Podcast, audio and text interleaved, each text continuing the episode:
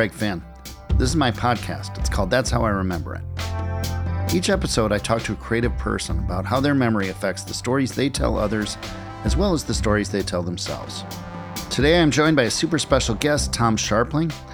Tom is the host and creator of comedy and music show The Best Show, which has run pretty much since 2000, with a couple minor tweaks along the way. And one of many people and bands who've fallen hard for The Best Show, which somehow goes down most perfectly when riding in a van between gigs. But its fans are certainly not limited to musicians. There's a very large community of Best Show listeners who call themselves Friends of Tom. It's a truly unique and hilarious show that has spawned some of my all time favorite characters and quotes. Tom has also written for television, and in 2021 he published a memoir called It Never Ends. The subtitle of the book is A Memoir with Nice Memories, which makes it perfect to talk about here on this show. Seriously, it's a great book. There's some very interesting parts about Tom getting ECT therapy when he was a teenager, which greatly affected his memory. This was all super fascinating to me. I'm so happy that Tom Scharpling was able to join us here on That's How I Remember It. Here we go.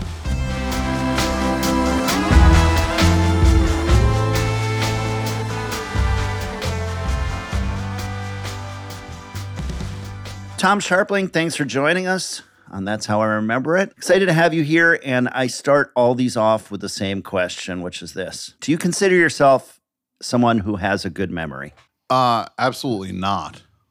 Um, No. And yeah, I mean, you, you, your book talks about that, but it also, you do remember some stuff very well. Yeah, there, there are things I remember, and I've kind of held on to those things, and I cashed most of them out in the book. And then there are these just s- huge swaths of stuff that I honestly do not remember even a little bit. Because, in a nutshell, I can tell the audience mm-hmm. I was a troubled teen. I guess not trouble makes it seem like I was harassing people in the 7 Eleven parking lot. I had some pretty severe uh, uh, emotional things and, and mental stuff going on. And I had, it spiraled to the point where I ended up, uh, I had to undergo ECT when I was 17. I think it was 17 or, or just turned 18, whatever it was, which is the electro electroconvulsive therapy, which is supposed to just clear the cobwebs out and help. And it did help, but it also, I got a very severe side effect from it, which is so much of my memory was just gone, wiped out. Did they prepare you for that? Did they did they say that might happen? No, I'm look, maybe they did. It's one of those things that it's hard to say because you're not seeing these doctors forever to say like, "Hey, I still don't remember the stuff." Cuz they know one of the side effects is is a is temporary memory loss. So I'm sure they told me about that. But people get different versions of it. I seem to get a uniquely uh severe version of it. you maintain though like incredible pop culture memory. I mean, like I was reading the book again to prepare for this, and you brought up the MTV VJ Smash. I don't remember who that is. You know, you, there's details throughout your stories that you seem to be able to call up. I think Smash happened after the procedure, although Oh, okay, I probably would have gone and gotten it again uh, if I could have forgotten Smash. Um, so, yeah, Smash Smash was a VJ on MTV who was a we- he clearly was a rock radio DJ who they gave a shot to uh, be a VJ, and he looked like he was in his late forties and. Lo and the shock, shocker of shockers, nobody knows who Smash was. no, no, I don't. I didn't. I didn't get that at all. But so uh, you know, is and you do have details throughout the book, and I mean, you talk about early music memories. You bring up Dreamweaver and Octopus's Garden. Who sings Dreamweaver? I can't remember. Gary Wright, Gary Wright, yeah. Oh, what was who I the- believe just passed away. He just oh, died. was he. American? Do you know? I would bet he wasn't because he played on All Things Must Pass, the George Harrison album, which which was recorded in England, I believe.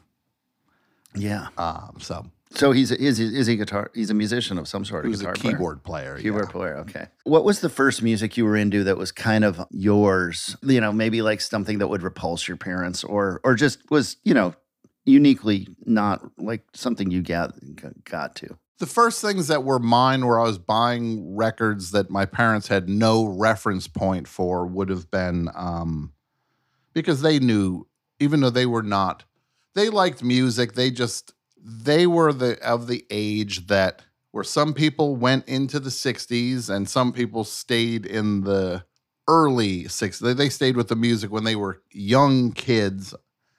So they they were always more rock and roll 50s type music fans, Johnny Cash and Elvis, and really didn't follow the Beatles into the deep into the 60s. So when I would buy like a Beatles record, they would still know what that was and they had a reference point for it. They didn't have any idea what Elvis Costello. I, I bought Armed Forces, is one of the first records I bought. Uh, uh, Labour of Lust, Nick Lowe was one of the first records I bought. Parallel Lines, Blondie was uh, a very early record. And I remember being horrified by the fact it had a sticker on it that said featuring the uncensored version of Heart of Glass, which has the, the phrase pain in the ass in it. And I was horrified when I got home and heard it. And I was just like, I need to turn this down whenever I play this. I don't want to get in trouble. That's all pretty sophisticated. I mean, that's all stuff that I'd be proud to put oh, on yeah. today. Those, those, re- and they shaped between those three records and you know, Cheap Trick at Budokan, you throw that in there. It's just like, they were just the building blocks for pretty much everything. It's shocking how informed we are by those records truly for the rest of our lives. You didn't go through a Kiss phase then? I didn't. I thought Kiss was stupid, and I thought kids that liked Kiss were stupid. it was just, it was very, look, well, they were like the mean kids at school liked Kiss. So I wasn't one of them, but I also liked plenty of I, I, was I was so all over the map, Craig, with stuff. I would I can remember going to a record store uh, with Christmas money and buying Emerson, Lake and Palmer. Welcome back, my friends, to the show that never ends. The three LP live album. What else did I get? I I probably got a Frankie Goes to Hollywood record and uh, and maybe Metal Circus around wow. that time. like I was just it made zero sense what what because I was reading Rock I was reading Creem and I was reading Rolling Stone, and I would go back at the I would go to the library and comb through the the microfiche to read old issues and just track all this stuff down and it's like but if you wanted to hear the music then you you bought the music or you heard it on the radio I, I, had, I had a very similar thing. I was going for, I didn't have siblings or an, I have a younger sibling. So it was scraps of information, anything I could get. And um, I, you know, but I, I also think about that. I was listening to the best show and you had that amazing question. Do you think Burt Reynolds is into Styx? Was into Styx. Styx, Styx was my first concert. My first real concert was Kilroy wow. was here. The kill, which, oh my God, you, I wish I could see through your eyes the uh, child, the the young Craig watching them do Kilroy was here. That was when they did the whole play. Yeah, oh, it was like a movie. It was a play. It was the whole thing. And and and the best part was that so I, I, I made some deal with my dad. If I get X amount on my report card, you know, you have to take me to the Styx concert. So he, I got to bring two friends, and he we were on an aisle. So he's like friend, friend, me, my dad, and then you know he's sitting next to the unwashed masses on the other side. My dad's like this kind of golf kind of guy, and um, this like really sixteen year old girl um drank a whole bottle of peppermint schnapps next to him. Wow. And she first she like went crazy and was kind of like trying to chat up my dad. It felt like for the first, and then given the the, the type of performance, of course there was an intermission at this show, mm-hmm. and that's when she threw up and the paramedics came. And wow. And it was, you know, it, it felt like rock and roll. It's the life I want. I want to be amazing. a part of. Um, what what what venue was that? St. Paul Civic Center. Um, sure. You know, so I, uh, I, remember that. Was, so was, was that the first time you saw someone loosely your age get plastered? Yeah. I remember, yeah, I remember seeing somebody at a. I saw bon, I saw the Scorpions with a with Bon Jovi, who was an up and comer, opening at that when when Love at First Bite was out, and I saw somebody doing cocaine off of a tour book, which was one of the most exciting things and terrifying things because I was like a sheltered kid, good kid, and suddenly I'm like, that's cocaine. Yeah. And That, yeah, I mean, you go to those things as a kid and a suburban kid. I was a suburban kid, and you just haven't seen some of this stuff. The only other thing that I had right before that is I had gone to a wrest, a pro wrestling match, and that's I saw a guy drink right out of the bottle, and I remember thinking like, "Whoa," you know. yeah. Um, how about like I- I've been asking everyone this: Is there music? Do you have like seasonal stuff with music, like uh, like like meaning is, is there fall music too? Is there winter music? Is there summer, or is it all the same? It's hard. It's hard to say. There's stuff that I feel works in certain seasons, but I almost have my own calendar going on inside of me where I I cycle through things and go on runs, and whenever it makes sense is when it makes sense. But because I can listen to a record and be like, oh, this is like a this is obviously a summer record, but I Mhm. can listen to it at any point if I'm feeling that that's what I want but I, I can see I can feel certain vibes coming off things where they clearly like there are winter records and and Yeah. yeah. So I, I get it, but I I uh, don't abide by it. I tend to. I feel like I signed a lot to when I got it, and oftentimes that's release date or around release date as I get older. But as a kid, they everything that was you know older, you got it all at once, and sometimes um, I, I, I've, I've I've had I, I think like REM uh, Reckoning was one that I really assigned to fall.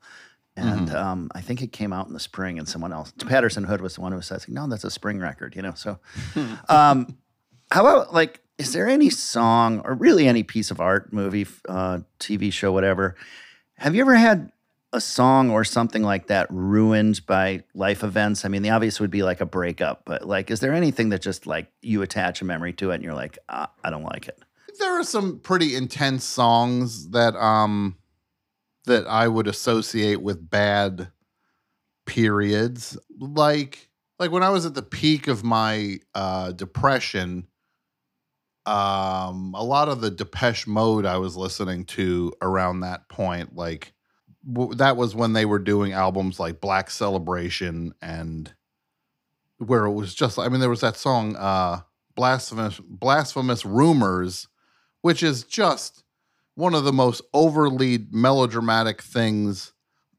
And I remember cuz it's basically about somebody like the final line is something like hit by a car ended up on a life support machine it's like a bad joke in a way and you're just like how bleak are we getting here and but that stuff I associate so much with back then. The uh, Cure album, Head on the Door, was a big one for me because I was also seeing. I saw Depeche Mode then. I saw The Cure then. Those were those were big ones then. REM wise, I would say. Uh, what year was Document? 87? 87. Yeah, 87. 80, 86, 87. That was, yeah, that would have been a um a period uh, of that. I remember Document being a part of a not strong period in my life. And so do you, do you avoid that now? Like if it comes on, are you like, uh, Well, I mean, I would listen to it. I just feel like, look, uh, the REM was was everything to me. It it just it meant it meant so much to me in so many different ways. I think that album unfortunately came out at a point where I was uh really struggling and it just that well, that one would be uh one I wouldn't automatically reach for for a couple different reasons. Sure. That's that um that tour is the I just sort of looked back and re- that was the only time I ever did that thing where you sleep out for tickets. Remember Wow. that whole like and that's that that Yeah. that's miserable. Um so the podcast obviously deals with memory and I, I anytime someone has a memoir I'm pretty excited and uh, it never ends this couple years old came out in 2021 it says right on the cover a memoir with nice memories some of them are nice some of them are difficult obviously um, you know, you mentioned Kelsey Grammer had a book and you didn't, but I don't think that's quite enough motivation for all the work it takes to write a book. Was it was it burning inside you, or or like were your friends and loved ones encouraging you to do it? Nobody was encouraging me to do it. It was as it was just a self self set envisioned top of the mountain type goal that that's something I want to achieve in this life is to write a book. And I was so reverent with the idea of what a book should be because books have meant so much to me for so long. I just never wanted to write one of those books that was just, and I've read plenty of them that I think are amazing, where it's just funny story, funny story, funny story, funny, like 15, your 15 funniest stories. Mm-hmm. And then you just come up with a title that gives it a loose uh, through line, and that's that. I was just like, if I write a book, I knew for the longest time how I was going to tell the story in the book. I was just like, and there's if people could poke through the archives of of the best show, and you would find me saying, "You're going to laugh, then you're going to cry, then you're going to laugh again, but you'll be kind of cheering for me at that point." And I was saying it with all this hyperbole and stuff, but I kind of knew that that was that I could tell the story in that way. And it wasn't a dishonest way of telling it because it's just like, look, when you bottom out, you bottom out. And sometimes you don't come back from those bottoming outs. And I'm on some level, I'm just on some core level, I'm proud of myself that I didn't, that my life wasn't over when that stuff happened. I clawed my way back to uh, whatever version of adulthood or normalcy. I mean, those are all relative terms, but it just was like I got back to where I where I belonged, and uh, it was just hard to get there. But I did. So I care. I on on a some level, I'm extremely proud of myself for that, and I knew that that would be the way I wanted to tell the book because I didn't want to shortchange this thing that was a real the hardest thing I'll ever do you know, you, you say in the book that you cry easily, and I I do too. And there was a really moving part in the book about you trying out for the new Monkees. and and the reason it's so moving is that it's it's after some of the hospital hospitalizations, mm-hmm. and it's it's you know the idea of someone putting one foot in front of the other and trying to you know move forward, and it's really touching. I mean, when you write that, you must feel a sense of pride or proud of like doing the work, right? Yeah, it was the kind of thing where it's like basically I had gotten out of the hospital and I was obsessed with the Monkees, and they were kind of providing this enormous amount of comfort for me. They were running the show on MTV, and mm-hmm. the records were, I was buying the records wherever I could find used albums. And it just meant it was such a positive, fun thing that it really was helping me.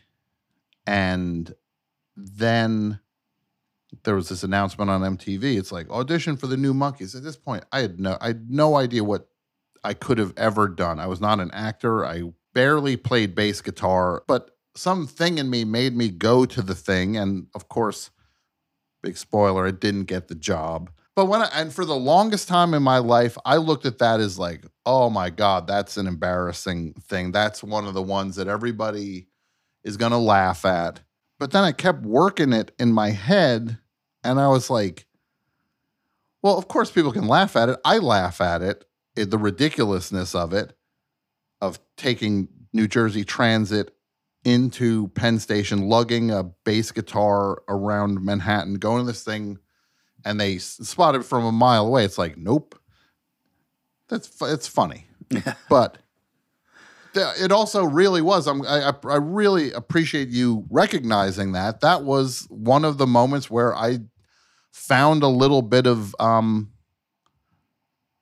just a little bit of kindness for myself and tried to understand what was actually going on in my brain when I did that. Not just like with all the for all the hindsight, and you can laugh at, oh, what a dumb kid I was.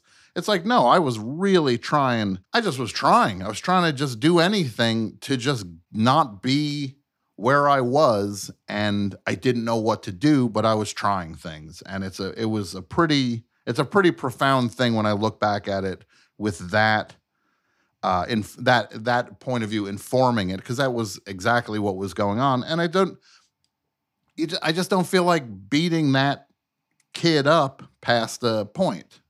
Yeah, no, I, it's beautiful, and I, I really related. I mean, uh, in 2013, my mother passed away, and I was Uh, I remember Angie, my partner, was like, you know, after a while, said, "You can't." I think days were kind of flying by. I was depressed or anxious, or whatever, grieving. Really, mm-hmm. she said, "You just can't. You you got to like walk out the door." And I don't care where you go, but just just get outside. And and I started taking these really long walks. And one day I was all the way up. I live in Brooklyn. I was all the way up on the Upper West Side, and I ran into someone I knew, and I kind of felt like I was busted because they were like, "What are you doing?" And I was like, "I I, I don't know. Uh, I'm just walking all the way up here." But when I look back, it was great advice because it was trying to push forward in some way, however painful it was at the moment. Absolutely. And there is that like when my father passed away, I had commit I didn't know what to do the the night we had a, a service in the morning and I was just like, well, what do I do with the rest of my day? Am I just supposed to just stay in the house and cry? And I just didn't feel like doing that. But I didn't know where to go. And then I ended up going to um this this show that I was supposed to be on the bill of this talk show that Kevin Corrigan was doing in Lower Manhattan, and I was just like, I'll do it. What Yeah. what else? It's just like if anybody would say like, well, that's not what you're supposed to be doing. It's like there are no rules for any of this stuff. It's just like anybody who tries to say, well, this is how you grieve, this is how you mourn, this is how you get through this. People get through it how they get through it, and there's no right or wrong way to. Well, there I, every way is the right way. If it, I would say that if it works for you, it's the right way. As long as you're not harming yourself to get through it. But Hey, I'm Craig Finn. Here on That's How I Remember It, we often talk about music, so I wanted to mention DistroKid and their new app for iPhone and Android. DistroKid makes music distribution fun and easy with unlimited uploads and artists keeping 100% of their royalties and earnings. Over a million artists rely on DistroKid to get their music into Spotify, Apple Music, YouTube, TikTok, Tidal, Instagram, and all the major streaming services. With this app, you can sign up and pay for a new DistroKid account or sign into an existing one. You can upload new releases. You can get notified when you've earned royalties, edit your account details, check your streaming stats, add lyrics and song credits, edit release metadata, and so much more. The DistroKid app is now available on iOS and Android. Go to the App or Play Store to download it. Some of this kindness you're talking about to me is part of the, the tone of the best show is really interesting. Is like almost in the same sense like we listen to sad songs to, but then you know they make us sad. But then if you listen to sad songs in a room with you know fellow music fans it, it kind of is an acknowledgement that we all get sad we all struggle we all suffer. And you share some stuff on the show sometimes that's self-depreciating or something that you might like made you cringe about yourself. And it ends up being really helpful in some way. Um, you know I, I, I relate to it and it helps me kind of forgive myself sometimes. And I spe- suspect other listeners get out of it as well. I mean, I'm thinking about like, you know, you have the the story about uh, asking Patti Smith if she saw Humble Pie, but there's this other one that I don't know. I, I don't know if you'll even remember this because it's like eight years. It's a long time ago, and you said you were looking for a Starbucks, and I think a cop or someone you said, and you said, yeah, I'm trying to find the Starbucks. Yeah, some guy wants me to meet him there, as if you wouldn't have gone there on your own. And I was like, oh that's something that would be in my head for two weeks.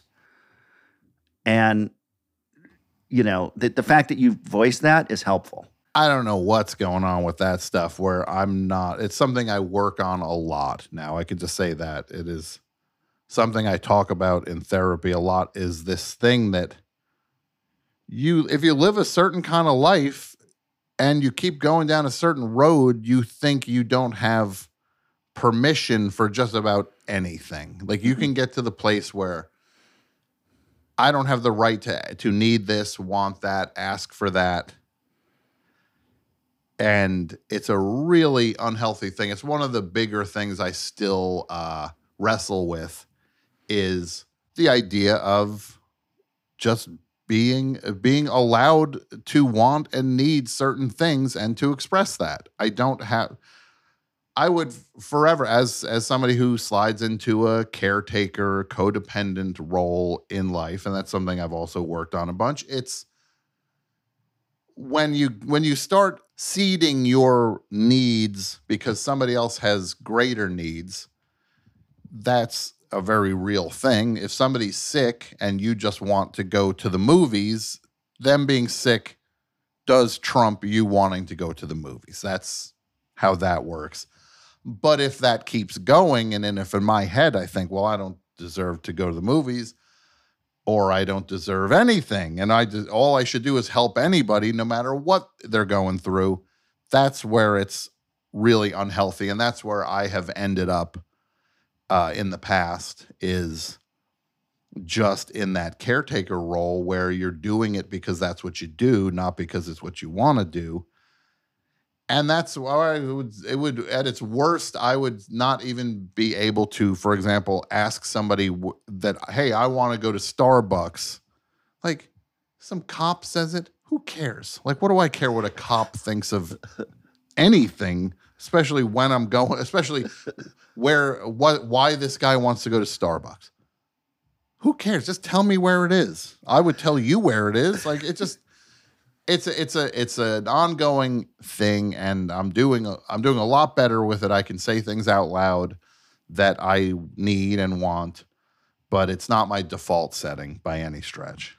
But i'm glad i'm so glad that me, you caught that and that a part of the show that is so meaningful to me to get to do it is that it's like i do think there's a chance to demystify certain things that just because I have this thing that has reached whatever level of success or awareness it is, it doesn't mean I'm exempt from anything in life. Like literally, I don't get a pass outside of being able to get on a guest list or maybe get a free record here and there or a or a link to a movie that's not out yet.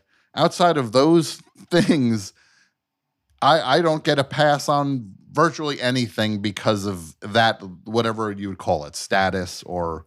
Sure. I, I hate the fame is not what it is, but you get what I'm just like awareness is how I think. And I, I like leaning into that on the show to just let people know it's like I'm dealing with this stuff every day still, and you're not alone with it. Don't think you're the only one dealing with it. You like my show. I'm dealing with it as much as you are. So and that's like the subtext to so much of the show. Um, so it means a lot that you pick up on those things because they are there. Even the title of the book, "It Never Ends," kind of speaks to that. I mean, you know, but like that, that's that's interesting because the best show's tone is, it's it's it's as I analyze it, it's both aggrieved and really positive, and somehow they're I don't know I mean, are you are you when you go in to write the show or do the show? Are you aware of that balance? Are you trying to hit that balance? Absolutely. That is that is exactly what it is.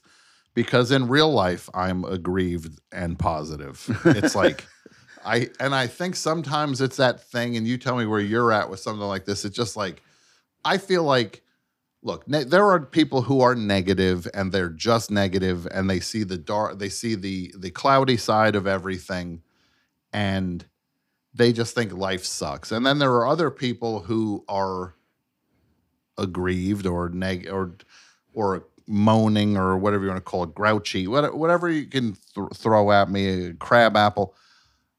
But i do feel like it's because i know how things could be and I it's my it's my optimism that is consistently getting get, getting crushed and it comes out in that way. It comes out as being a crab apple. I get it. I totally get it. I mean, I'm an optimist too, but I, I mean, my, my, my partner Angie, we left a restaurant a few years ago, and she just turned to me and said, "I don't think they're doing their best." And I think that that's that's sort of yeah. what I feel is at the crux of it. Like, like, like I don't know. I think I know how good it could be, um, mm-hmm. if we, you know. But, but yeah. Um, so the other thing about the best show, like I was, I was thinking about as a culture, we don't, you know, we as a culture Americans, we don't go to church anymore, uh, which which a lot of us don't particularly miss. I think you grew up loosely Catholic or at least culturally Italian. Um, Mhm, I know you both of did those, go see. yeah. I knew you did see Rocky Horror, and uh, both the church and Rocky Horror are groups people find community and ritual and part of this community building. And so your show comes on Tuesday. Fans know there's going to be a Wurster call. There'll be some things that entertain everyone, but maybe some inside baseball for the serious listeners who are called the Friends of Tom. And on, on a business side of things with like Patreon and all that, it's obviously you pay attention to that. But does the community of it all go beyond it? I mean, are, are, are you you must be intensely aware of, of this listenership you've built. Yeah, I, I'm. It's it's. I'm always. It sounds like some like some uh, hokey show busy thing, but I I'm always touched by it that anybody knows what the show is, and it sounds like it sounds like I'm being like some kind of false humility. I swear it's not because everybody has a million things they could be putting their uh, focusing their attention on and that if i do i get to do this thing that people care about it's just it's just like it's the biggest gift you could get that people are willing to say i'll spend 3 hours of my time listening to what you do and they're like entrusting me with that. So that's one of the things that keeps me like wanting to aside from my own personal pride in the show just wanting to stay ahead of the audience and knowing when it's time to change but keeping things whatever wherever we go it needs to be at the the highest level I can achieve. I I don't want to I don't want to plateau or have stretches where it's just like, well, these this is a real bad run of shows, really uninspired. It's like it's up to me to stay inspired because I, I don't take it lightly that people care. That's it's it's still shocking to me the the more the more kind of like self self flagellating side of me would say I don't deserve any of it, but that's that part gets smaller and smaller, thankfully. And now I just feel like it's like, look, no, I do deserve it because I do work hard on it. So that's why I deserve. It. If I was phoning it in and these shows were awful, then I'd be like, well, this is like the cult of personalities getting me over the hump here, and I know I'm not doing my best work, but I can look myself in the mirror and be like, no, this is a show that I feel if you if it was the kind of stuff you're interested in, you should listen to it. You, I, I, I've earned the right to that, and I'm a, I'm aware of the audience, and I'm very touched by it. And it's not the look you and I- you and I have something very much in common with that, where it's just like, are are we doing the biggest thing? It's like, no, we're we're we're not. That's. You know, I, I hope I didn't Yeah, no, no, no, no. It's a, there. I say really- it's a small flame that burns very hot. But that's the thing is like the intensity and the engagement from the audience, I would put it against anybody else's thing to be just like my the people that like the show, they are in and I want to take care of them cuz they care so much and it makes me care so much. Re- it's just like it's not a passive thing where it's like there are musical acts that people that are huge, Mhm. but then people just ta- can take it or leave it. But and then there are groups that are uh, operating on a on a smaller uh, plane, and their fans would take a bullet for the band. Yeah. Yeah. And that's that's it's the same with my show. It's the same with your music. We have that level of dedication. I'll take if you're able to carve out some sort of thing where it's like I'm not losing money on this. I get a little bit of money from it and I get to do what I want and people like it. It's like that's an amazing deal versus a thing that would be oh, I'm getting more money for it, but this audience looks glassy-eyed and and like they could they could just as well be home watching TV. it's just like, well, I'll take the people who are into it every time. Yeah, yeah. No, I mean it. Yeah, it's absolutely that. And you know, music. You guys have always had uh, a strong relationship with best best show of music. You're obviously a huge music fan. You did the fanzine before the radio, and Wurster's obviously a touring musician. There's Mhm. something about this show that seems to especially caught on with musicians. And I know, I mean, the the listening to the best show in the van, I think, is, is a tour van is is is a thing. I mean, I, I know many many musicians that are big fans.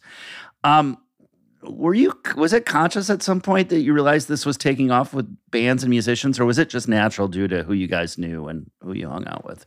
No, it was surprising. It was incredibly flattering when we first heard. This is pre best show. I was just doing a radio show on WFMU, which was a music show that had calls. And if the balance was 90% music, 10% talk, eventually it it became 50-50 and then probably more like 75 25 talk to music. Eventually the balance was what I was more interested in was taking calls and then John and I, John Wurster and I decided to take a crack at him calling in as a fake character. And we had so much fun, and thankfully we recorded it that night. That tape, we did two calls. One was called Rock Rotten Rules. The first thing we ever did. It's kind of it's kind of amazing. That's also the thing so many people know us for. I, now I know what like Don McLean feels like, where he's like first one out of the box is the one everybody knows, Yeah. and then it's just like, well, we still do other things. You know, it's like, no, no, rock run. Um, so our first two calls got John edited them, edited them down, and started making dubs on 90 minute cassettes. And those tapes started circulating. This is pre-streaming, pre-podcasting, late 90s, early 2000s. And then we just start getting these things. It's just like Robert Pollard is playing the thing all the time, and this one's playing, and then that, and and it was just like, what a like what a weird, great compliment to get that it's like these bands that are suffering in a van going coast to coast with making the music that's my favorite music also just indie indie musicians are playing this this tape and that's helping them get through the the uh the drudgery of being in a van for hours. And then when the best show became like a podcast in 2005 then hearing about bands being just like i don't know what i would do. It's the only thing we agree on. It's just like i'm in a band I'm not naming names.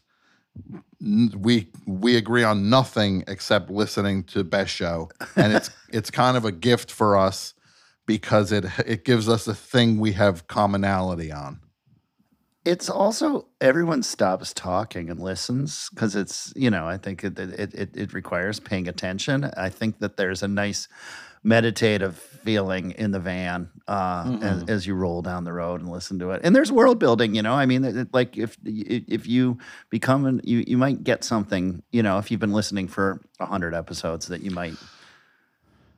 Yeah, you. It's it's the kind of show where there's been pe- people are just like, I don't get it.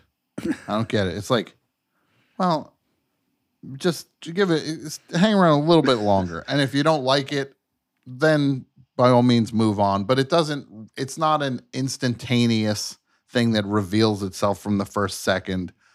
People are like, why is this guy taking so many pauses? Why is he? I didn't understand that joke or that reference. It's like, look, the the secret to the show is I'm the only one that gets 100% of the references. I guarantee everybody's going to be excluded from one of the references at some point because I'm just talking about the things I know, and it's that's exclusive to me. Uh, so everybody's going to come up light at some point or another and be like, I don't know anything about whatever you're talking about, some weird TV show or some, or the people that know the TV shows are like, I don't know what you're talking about when you start talking about, you know, Noi. And they're like, I don't know what that is. And like, so the people who know Noi are like, I don't know what you talk about when you talk about basketball. And it's just so everybody, I, I'm being pretty honest about the things I'm interested in, and I talk about them assuming that not everybody can hang with all of it. You, you've had you've had a lot of musicians uh, on, and I know you know a lot of musicians. Who do you think's the funniest musician? I mean, well, it's John Wurster's. The Oh yeah, sorry, musician. I have to exclude That's- him. No, excluding John, Yeah. that's well now the no offense to you and everyone else who makes music there's a gap now between because john look Yeah. john it's criminal how funny john is when you think of how outstanding a drummer he is like he's top of form top of the game for two m- uh, different mediums It's Bo Jackson. he really is. He is like he, Craig. He's Bo Jackson. He, I would put him against any funny person who makes their living being funny. John's f- funnier than all of them, Mhm. and then he also is just like this killer drummer who just consistently impresses me with that. Also, it's just it's it's slightly unfair. Most people um, only get to be really good at one thing. Yeah. So the funniest, I don't know. I think Kurt Vile is really funny in because he's funny because he's funny as he's as he's as true to himself when he's being funny. The Kurt that comes on the best show and talks is Kurt. That's he's not. There's no affectation. There's no anything. He's that's the same guy when you talk to him one on one in private. Same guy, one to one ratio, no affectation or or presentational part. He is he is who he is, and he just I find I find him just endlessly funny, and he's also funny because he's such a sweet good guy, which is they go hand in hand. Um, Yeah. Who else? Chris Murphy from Sloan is really funny. Um, yeah, there's, there's a bunch, but those are two good ones. The, the, the one I thought of that that maybe is is again cheating is is uh, Fred Armisen, but you know when his Yeah. his first band Trenchmouth I used to play with Mhm. in my first band, the all those guys were funny. He was like you know like like they would they would do these skits that were. Um, really elaborate and awesome, and um, but but really all of them were, or, or most of them. Um, yeah, no, I love Fred, and I would still say, at this point, Fred has. Fred, uh, look, I've seen Fred drum fifty times, but he's like, Fred's a comedian who drums Yeah. now. yeah, John is a 50-50 split down Sure. the middle. It's so it's just like he's John is like this hybrid that I don't see anybody else doing exactly what he's doing. Here's here's a, something I wanted to ask. Do you so when you go to a show and a lead singer says something, have you noticed this? And everyone laughs, even if it's not funny. Have Oh. you noticed that? What what is that? And what, did you have any explanation for why that happens? Is that nervous laughter? No, I think people are well, people are charmed by musicians, especially if they're at the show. They're already predisposed to want to like anything they do. Mhm. And so they're they're in they're they're kind of in the tank already right off the bat. If if somebody is saying a thing that feels like you got to hear something spontaneous or something that was it's just your moment now. Now you had a moment that that isn't they're not doing that moment every night. If it's if it's something off the cuff, everybody feels like it's a special moment and I mean it's for it's the same and there's also just people are like a musician is not automatically supposed to be super funny.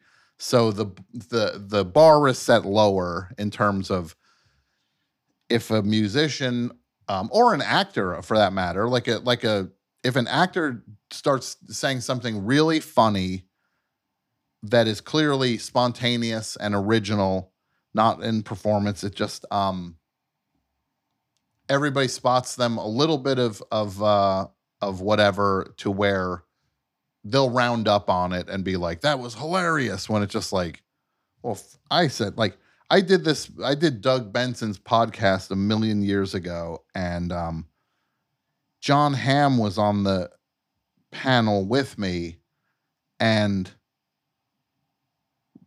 in the room, I knew I was being funnier than him, but he's Jon Hamm, and he's so charming. it felt like now I understood what the Nixon Kennedy debates in 1960 were like, where everybody's like, oh, everybody who watched it on television liked Kennedy and Nixon was all sweaty and stuff. And and but people listened on the radio thought Nixon won the debate. And I'm just like, I get it. I understand Richard Nixon for the first time in my life because I'm laying it out there. I'm saying this, I'm saying that, and people are going like, ha, ha, ha, ha, like, and then Jon Hamm says like, uh, well, blah blah blah blah blah, and it wow.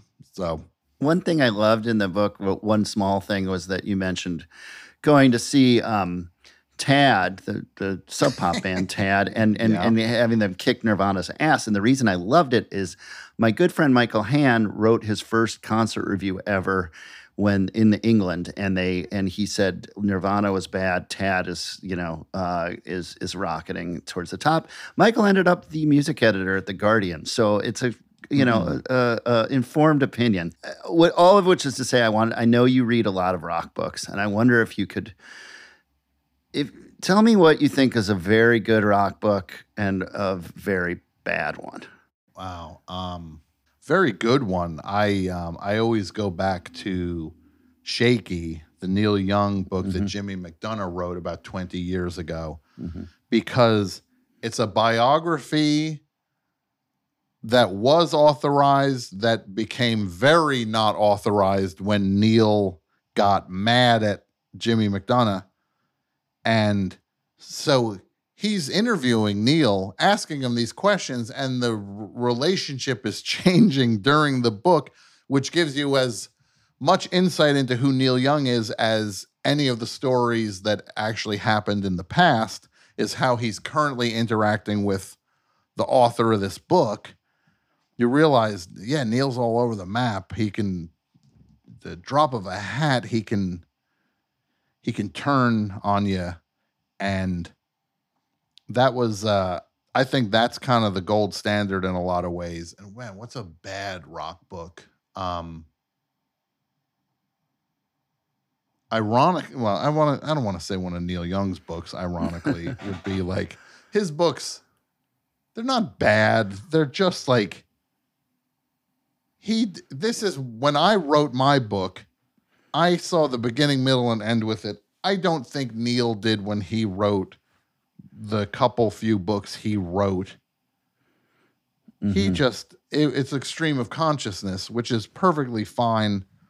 Um, but it's it's just you're reading Neil finally opening up, and he keeps talking about these cars running on like these like self-sustainable cars and and model trains and all th- like it's like tell me about making on the beach. Like tell tell me something about that not you know so i i thought his book was frustrating. I get why i get who he is and why that's of course that's the book neil young would write. So it's not bad in the purest sense but it's um it's it's it's just very frustrating I, I, I, I, e- even within the same band, I've found like the the highs and lows of Paul Stanley's. I think is one of the best books, The Face of Music, and Peter Criss's is easily one of the worst.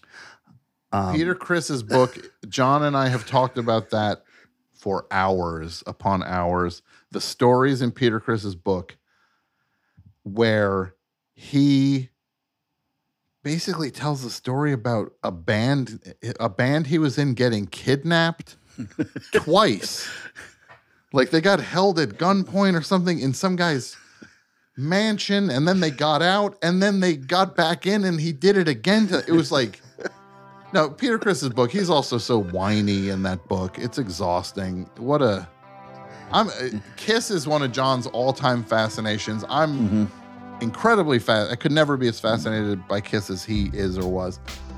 But some of the stuff I could I could read about bands that I do not like so much more sometimes than bands I do like. Like it uh like I mean I've read Frank Zappa books and I don't like Frank Zappa, but it's an interesting he's such an interesting character that it's compelling and it's it goes beyond the music. yeah, Yeah. Well, okay. So I got speaking of books, I got one more question. I'm going to let you go. Um, you wrote this book. You started in tw- 2017. It came out in 2021. When you publish one book, is it is it like, oh, now I need to do an update on what everything that's happened since, or or do you see yourself writing another one soon? Yeah, I do want to write another book. I know what it would be. It would not be another memoir type book. It would have a more of a, a, a different kind of engine in it. It's not fiction, but it would be about me living my life and doing certain things at this point in my life. Mm-hmm. That's I know that's very vague, but it's like it would be more um, participatory journalism. I guess is the best way to describe it. You, I'm telling you something. I've never told anybody this out loud. So scoop. There it is. What a scoop. You heard it here first. Participatory journalism. We look forward to that. Great guest. I love that conversation. A huge thanks to Tom Scharpling for taking the time, being open and honest and engaging. Check out The Best Show at thebestshow.net. Tune in every Tuesday. It's always great. Now, me, I'm going on tour, leaving shortly for the US dates with the Mountain Goats and Bully, then to UK and Dublin in mid February. On March 2nd in London, the Moth Club. We'll be doing a live version of this very podcast. It's going to be great. I'll be joined by Mat Osman, the bassist and a founding member of a legendary, iconic British rock band, Suede. So cool. Also, Scott Levine, my tour mate uh, for that tour and support act, will also be getting in the guest chair for a bit. He's hilarious. It's going to be really fun. It's going to be a stellar afternoon. You should join us. Podcast taping is the afternoon at the Moth Club. That evening, there's a show. Um, get all the details at craigfinn.net. Shows are starting to sell out in the UK, so make sure to get your tickets soon. I really appreciate listening. Thanks for making the time. We have so many great guests coming up in future weeks on this podcast, so keep tuning in and subscribe. I'm Craig Finn, and that's how I remember it.